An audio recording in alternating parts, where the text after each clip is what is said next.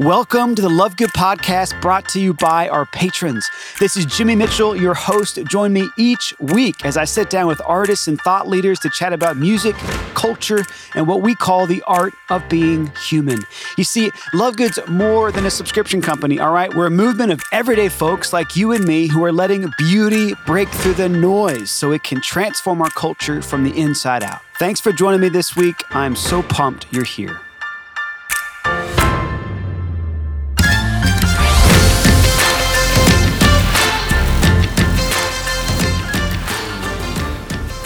The Christmas celebrations are just getting started. Not that you need a reminder, but don't forget, there's an 8-day octave. Okay, that means that literally every day from December 25th through like January 2nd or 3rd is Christmas Day. It's an 8-day celebration.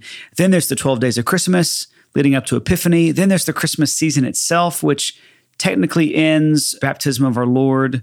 Some people throw it out to the presentation in February, okay? I'm saying that because there's just a lot of reason to celebrate. There's a lot of reason to celebrate, and one such reason is coming onto the podcast here in just a moment. This is an old interview with Kevin Heider. We had only known each other for a few years, but we had already traveled the country together. We had crisscrossed the nation on Love Good Music summer tours. Again, this is back in the day where we were called Love Good Music. And of course, we're doing a lot more than just music these days, but these were really, really precious moments. These were incredible times, laying the foundation for what has become now a global movement. And Kevin is one of those people that is very much in the root system of Love Good. So I cannot wait for you to enjoy this conversation. In just a moment, I'll be back with an old 2014 interview with Kevin Heider. I should warn you, I'll probably get some good ideas about what to do with you when we say I do. Well, here we are. Jimmy Mitchell here with Kevin Heider in Love Good Music Studios in Nashville, Tennessee. Man, it's been 4 years, I suppose, of friendship now. Yeah.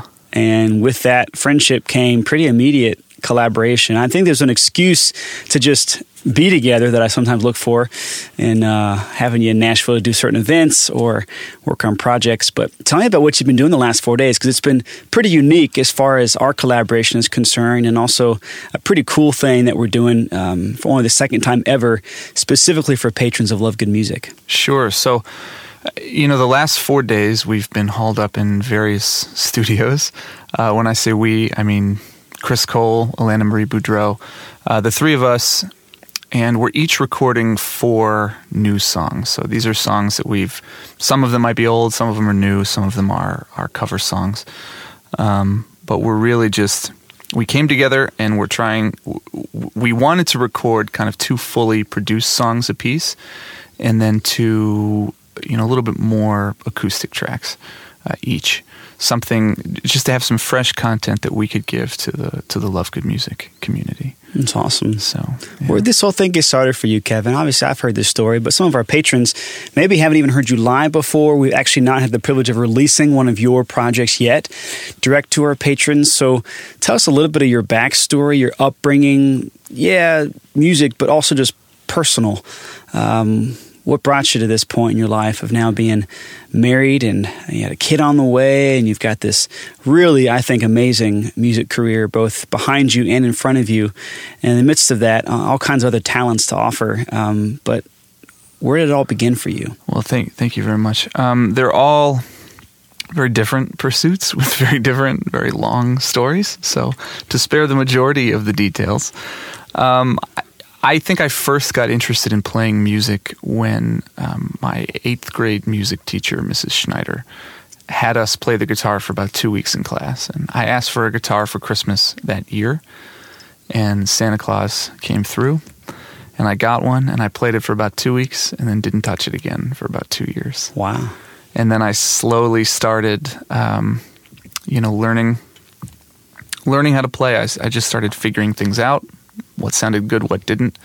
And so because I'm self-taught, you know, for me, creating sounds, figuring out notes, writing songs kind of came hand in hand with learning how to play. I was always kind of playing original stuff before other people's.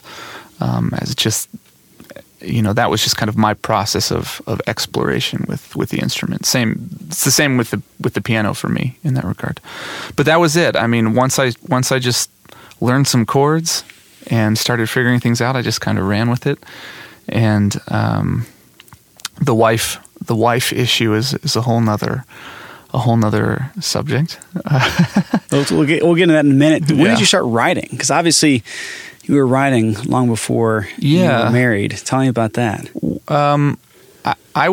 I think the first song that I wrote, I was probably 16 or 17. So as a junior in high school. It's not good, but it exists. Do you remember it? Could you play it right now? I do not remember it. Oh, come on. I do have my very first album that I ever recorded on a desktop microphone, just singing and playing into it. It's about 12 tracks, 3 piano, a few acoustic guitars.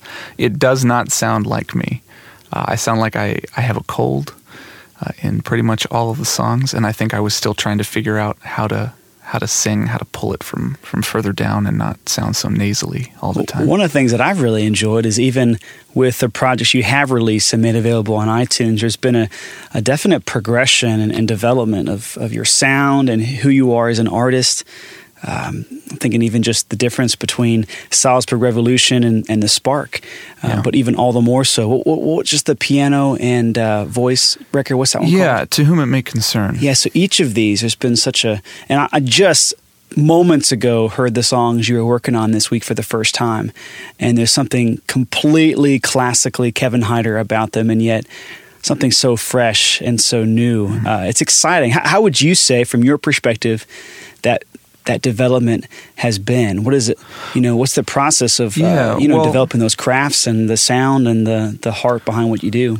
Well, part of that has to do with time and money, because with that first album, I didn't have any money, and so it was just we were able to use this piano and this really nice, very. We did it in a church sanctuary, and so the space acoustically was just perfect for picking up the piano, and so really recorded the whole thing in a total of about 9 hours. And my dad asked me at one point, why was that the first thing you released? Just an album with 12 songs on it that are all very slow, kind of piano and vocals. And I said, well, that was all I really had the money for. I didn't know where to go. I hadn't really thought at that point of doing music as a career, doing it full time, of really pursuing it. I just had some songs that I wanted to record and found a guy that was, interested in doing it. So we did it. So I think with each project, finding the funds, making the time, and also, as I've developed the craft, I guess. When I write songs now, I hear other parts in them. So I'll hear trumpet parts, or I'll hear, electric guitar solos that I myself am not capable of playing. So I know that when I get into the studio, I can find someone who play it, and I can sing it for them, and it comes out and it sounds really cool. And so I'm at this point now where when I write songs, I write a lot of the parts that I want to be on the record in my head, and then getting into the studio and having the time and the money is just a matter of being able to kind of explain that to musicians who are much better than I am to help me bring them to life. It's really cool. I've caught glimpses of it this week, and I think the final product is going to be something that everybody's excited about, and I'm sure you'll be very proud of. So stepping away from the artistic and professional side of things, how about personally? I think I met your sister, at least on the phone, your mom maybe in person once. You've got an amazing family from every story I've ever heard. And now you're, at the beginning of starting your own family. Tell me about you and what all that has looked like through the years. And obviously we all come from different places, and, life unfolds in all kinds of beautiful and unpredictable ways. But if you had to sum it up. I think the older I get, the more grateful I am, to have had the upbringing that I had. We always had a roof over our heads. We always had food on the table. But more than anything, my parents were just interested and invested in us, and they wanted to know what was going on at school, what was going on in our lives. I have friends that when it comes to music or sports, their parents...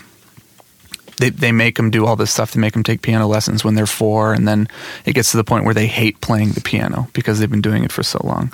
my parents, they never really made me do any of that. Like, I wanted a guitar. They got me a guitar. They didn't make me take lessons. They said, if you want to, you know, we'll sign you up for them. If not, just, you know, do your own thing. I think they wanted us to really want to do whatever it was that we were doing. So that is something that I'm really grateful for. I kind of feel like, you know, when my wife and I have more kids and they're kind of running about everywhere, I would love to have a basement that just has, you know, all a bunch of different types of instruments, whatever I can afford, just kind of lying around, just so that the kids can go down there and play with them. And if they like one and they want to learn it, they'll be able to do that. That's something that I think I would really like to do.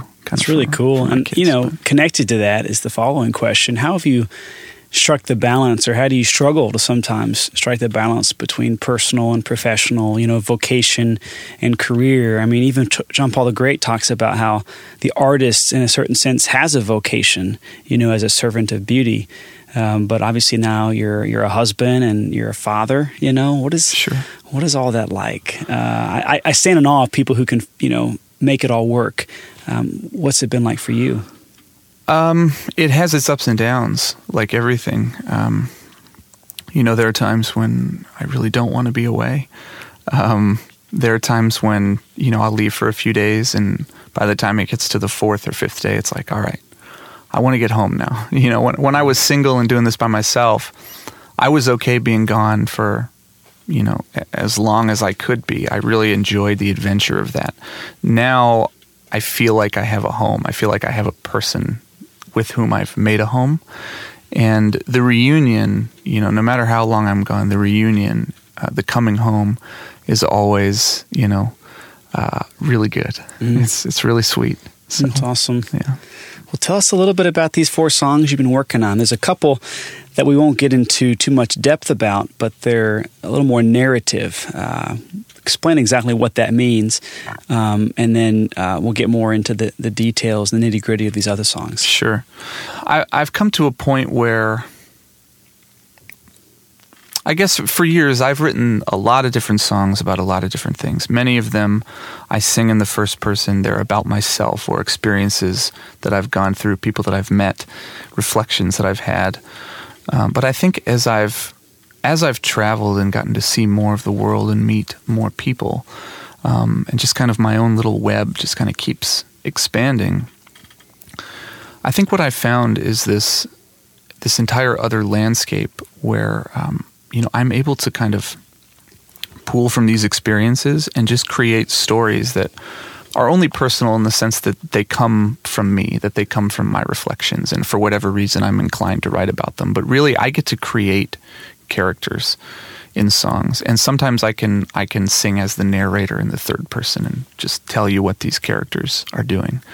Other times I do get to sing from the perspective of a character, so it'll sound like it's in the first person. The song will be in the first person, but it's not about me. You know, I'm attempting to kind of sing someone else's story, whether that person is, you know, real or imaginary. It's a very exciting way, I think, to be able to explore humanity and life and love and truth and the pursuit of all of those things in a context that transcends me, I guess. And that's really what Down by the Sycamore Tree and The Man Who Refused to Dance are all about. I think it's really cool. I'm sure it's a real test in your own ability to empathize, you know? Yeah, well, I mean, as I said, there is always a little bit of me in them. You know, right. I'm not necessarily the character, but in The Man Who Refused to Dance, I don't really like to dance. I go to weddings, and I love sitting there watching people dance. And I kind of started thinking, you know, ideally, I'd like to find a girl who doesn't like to dance. And we'll get married and everything will be great. And we'll go to weddings together and I'll never have to dance. And so I just kind of wrote this quirky song about a guy who sees a girl and says, I'm not going to ask you to dance, but I'd love to take you to dinner, you know. That's and then he proposes to her and, you know, says, I'll dance with you once at the wedding. And that's it, you know. Please say yes. That's great. That's kind of his plea. So it's a quirky song that when I wrote it a few years ago, and whenever I would play it live, I would say, this isn't about me, but I think in some respects it's, you know, futuristically autobiographical. That's kind of how I would preface it. Well, I can't wait to hear it all the way through myself. Tell me a little bit more about these, we'll say more personal songs, songs that you really wrote from your own voice and your own perspective. Let's begin with the happy song about death. For those I'll leave behind, tell us more about this song. So, to kind of tell you where it came from, I guess a part of that would be to give you a little bit of an insight into my own songwriting process. So oftentimes, whether I have an instrument on me or not, I'll be walking around somewhere and I might just hear a line or a melody in my head and I'll just start singing it and I'll just start mumbling, you know, nonsense, but to a new melody. And I'll think, oh, I really like that. I'll pull out my phone, I'll record it, and I'll say, I'm going to turn that into something. And I did that. I had this line, I was born in the land of the free, and that was it. And I thought, that could be like a really fun kind of folksy boot-stomping Americana song. And I didn't do anything with it for like a year. You know, I would come back to it every once in a while and see what I could do, but nothing was happening. And within the last year, within kind of the alumni circle that my wife and I are involved in from our university, and just our growing web of, you know, young adult friends in our community, we've seen a lot of young parents pass away, young spouses. Some of them had several kids, some had kids on the way, and these weren't necessarily people that we knew really well. In all the cases, but we have connections. We know their siblings well, or we have a lot of mutual friends. And so it was something where like all this really heavy stuff had happened. But, you know, you go online, you go onto these forums, Facebook, where we're able to kind of connect with each other, with people that we can't connect with on a daily basis. And people are posting photographs from the funeral or from the burials or from memorial celebrations that they're having for these young parents, these young mothers and fathers. And the look of joy on the people's faces as they kind of stand around and just remember and celebrate this person's life. I think, you know, the events, this type of thing, the amount of times that it seemed to happen to people we were acquainted with throughout this last year, from a subconscious perspective, I just started thinking, you know, I need to find a joy in this. You know, I wanted to write a happy song about death. I don't know if one really existed yet or not, but I wanted to do it. I felt compelled to do it. And I started working on it when my wife was out of the apartment. And she came home and asked what I was doing, and I said, "Well, I'm writing a happy song. It might sound strange, but I'm kind of writing a happy song about death right now."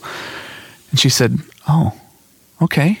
Well, can I hear it?" And I played her part of it, and she said, "I really like that." She said, "I think I could really use a song like that." And I think I was kind of midway through it at that point, but when she said that, you know, knowing that this happy song about death was something that was going to affect my wife in a positive way, that it might help her, you know, not to have as much anxiety or fear about losing me or, you know, a loved one in general, I kind of was able to use that in the song. And so one of the lyrics, one of the lines became, "And at that hour when death for me doth come, I'll be thinking of all I've ever loved. As sure as the sky is blue, my darling wife, I'll think of you. You're my home. You're that place where I am from." And so the chorus throughout the song is, "I will go, I will go. I will bleed my heart. I will go, I will go. I will leave my mark." Kind of this type of thing. But when I sang that verse about my wife, it ended with, "You must. You must go. You must go. You must fight the dark." And so it kind of became this thing where I was able to write the song for my wife. Like, death, it is a tragedy in many respects, but with what we believe, it can be just a celebration of joy and an adventure in and of itself. So that's the long answer. Have fun cutting that down. That's beautiful. That's amazing, really, to be able to see the good and the joy that does come out of suffering. In fact, if you look at it properly, death is the gateway, you know, to perfect joy. It's the only way there. So, Kristen, obviously, your wife now of almost 2 years. 2 years in August. About a year and a half now, yeah. And does she hear most of your songs before anybody else these days? Yeah, these days. I used to have a buddy who anything I'd write, I'd record a rough demo of it and send it to him, but he's in the seminary now, so it's often harder to get a hold of him. So my wife is kind of the go-to. I'll usually get her feedback and opinion first, and she can tell me what she likes or doesn't like, and you know, maybe I'll listen and this last song that we're going to talk about, Permanent Valentine, I can only assume was written with her in mind. Yeah, yeah. Tell us about it. Well, it was a long pursuit, kind of getting her to agree to date me, and then and then to stay with me once we were dating. But when it came to the point where, you know, we knew that we were going to get engaged and then get married, and it was kind of just a matter of time and going through the steps in the process. A big struggle for us, she was living in Virginia, I was living in Baltimore. We didn't know where we were going to live, if I was going to move back to Virginia, or if she would move up to Baltimore and look for work there, or if we were just going to go somewhere totally new. It was just such a struggle. And I kind of felt like not knowing the answer to that was in some ways delaying the engagement phase for us. Almost like we didn't really want to move forward unless we knew where we were going to be moving forward to, if that makes sense. Mm-hmm. But so in any case, I wrote this song one night, and I think the original working title was "Where Are We Going to Live?" You know, and that's what it's about. It's about, you know, I do a lot of traveling. I know you don't like it when I'm gone. Well, I don't like writing these lonely songs and that type of sentiment, and just trying to say, like, look, just come with me wherever it is. It doesn't matter. You know, one of the lyrics is, I don't know where we'll end up, but I know we'll end up together. And that's kind of the whole thing is it really doesn't matter where we live or where we are, as long as we're together is really the sentiment. So it's awesome. Well, I hope you end up in Nashville. Well, we'll see. Of course, that's always my hope for anybody and everybody. But Dayton, Ohio is not so far. We can live with that. It's not nearly as far as Baltimore. Yeah. Well, speaking of geography, we have patrons, 35 states, 5 countries. We just had our first patron in Japan the other day. Awesome. Kind of random. If you're listening, we're very grateful to you. But if you could close out this interview, Kevin, with a few words about your experience with Love Good Music, of being a part of this growing community of artists and patrons, what would you say? Well, it's been an absolute pleasure for me, Jimmy, first of all, to get to know you. We met through a mutual friend that I happened to bump into when I was in Denver a few years ago, and ever since then, he put us in touch, and we've just been doing several projects together a year, and I'm incredibly blessed. I consider myself blessed and just feel so grateful for your friendship and your support. And I've met so many incredible songwriters, such as Chris Cole and Maria Price and your sister Haley, throughout all of the things that we've done together. And something that I've really found is that, you know, and this is from my own experience, but also talking with these other songwriters, is that we want to share our music with other people, and it's difficult, kind of, for us sometimes not having a big conglomerate or marketing firm behind us, kind of pushing our stuff and really getting it out there. Ours very much, for each of us, is an independent grassroots effort. And so something like Love Good Music coming along and really wanting to, you know, not just get good music out there, because there is a lot of good music already out there, but the whole point of it is to get good music that you probably have never heard before, from artists whom you probably have never heard before. Stuff that it would be really difficult for you to find on your own or to hear otherwise. So the mere fact that something like that exists is very humbling, and I'm so grateful for it. And the fact that it exists because of somebody like you, somebody who already appreciated our art and our efforts and our work, just, you know, means even more to us. The fact that you love including us in in the lives of your many beautiful brain children. So, yeah. Well, I'll tell you, if I'd won the lottery, I probably would have never started traveling the country and asking people to become patrons, you know, and I think that's part of the joy for me is inviting people into this, which is really, it's just a tremendous blessing to get to see these songs come to life and to journey with you guys as artists along the way. That's all we have time for today, Kevin, but I'm sure this is, the third or fourth or fifth of many to come. This is not our first or our last collaboration, so I'm excited to see what the future holds. I'd like to interject this closeout here and just say, as a friend, I'm incredibly grateful that you never won the lottery. You too. Okay. Probably better for us all. Yeah, yeah. All right, Kevin, until next time. All right. Thank you, Jimmy. I will go, I will bleed my heart.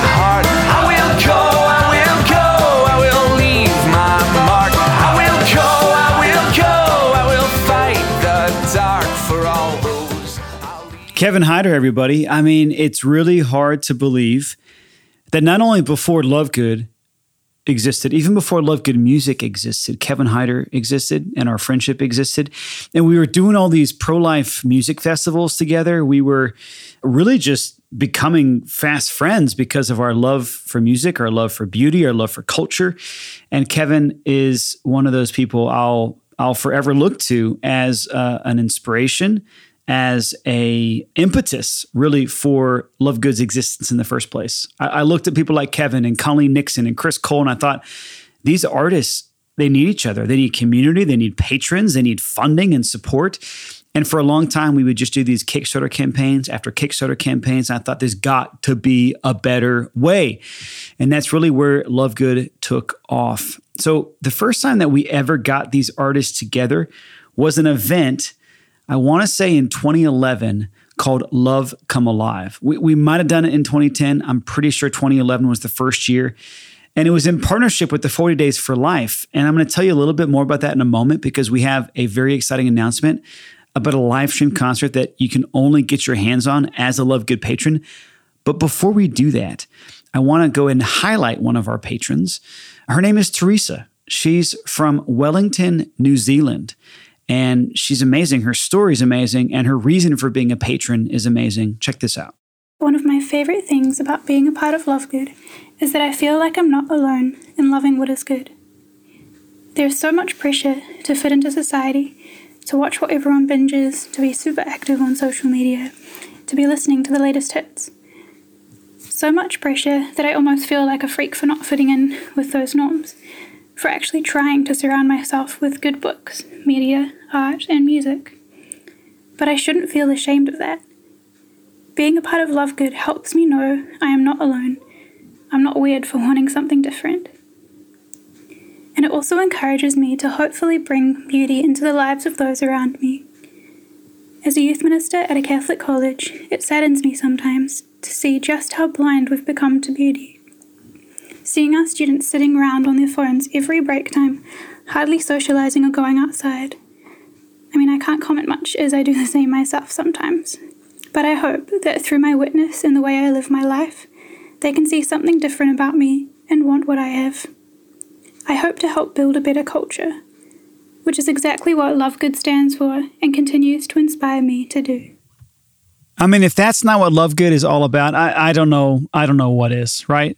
Teresa, thank you so much for that reminder that we are all in this together, this building of better culture, this becoming more and more who we are as disciples of the Lord Jesus Christ. Such an inspiration and such a wonderful, I would say, challenge for us all to never let up in this cultivating of what it really means to be human. So we're really excited to let you know, as I mentioned or hinted at just a few moments ago, we have a really, really big live stream coming next week. Okay, so it's been about 10 years that Love Good under various different brands. Basically, it's been about 10 years since I've been hosting live music here in Nashville. And obviously, long before COVID hit, we were doing live stream concerts with many of our favorite singer-songwriters, often in my own home here in Nashville.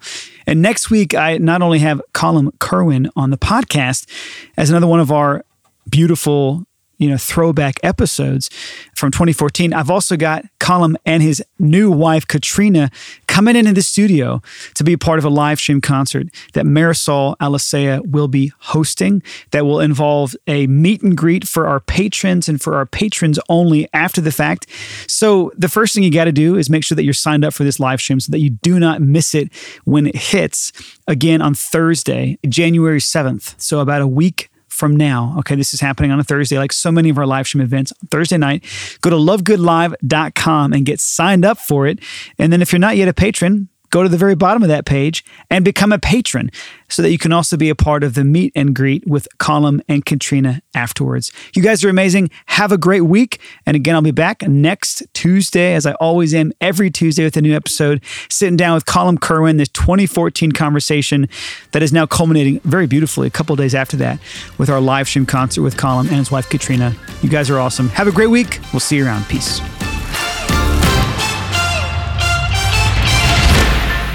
Massive thanks for tuning in to the Love Good podcast. If you like this week's episode, and frankly, even if you didn't, share it on social media, leave us a review on Spotify or Apple Podcasts, and then join us on the front lines of building a better culture by subscribing as a patron at joinlovegood.com. Our patrons get all kinds of incredible exclusive content, such as a weekly long-form video of the podcast, a monthly live stream house concert with our artists, and a seasonal package that will raise your standard for music, books, and art forever. Thanks again for tuning in. It's an honor to accompany you as you change the world.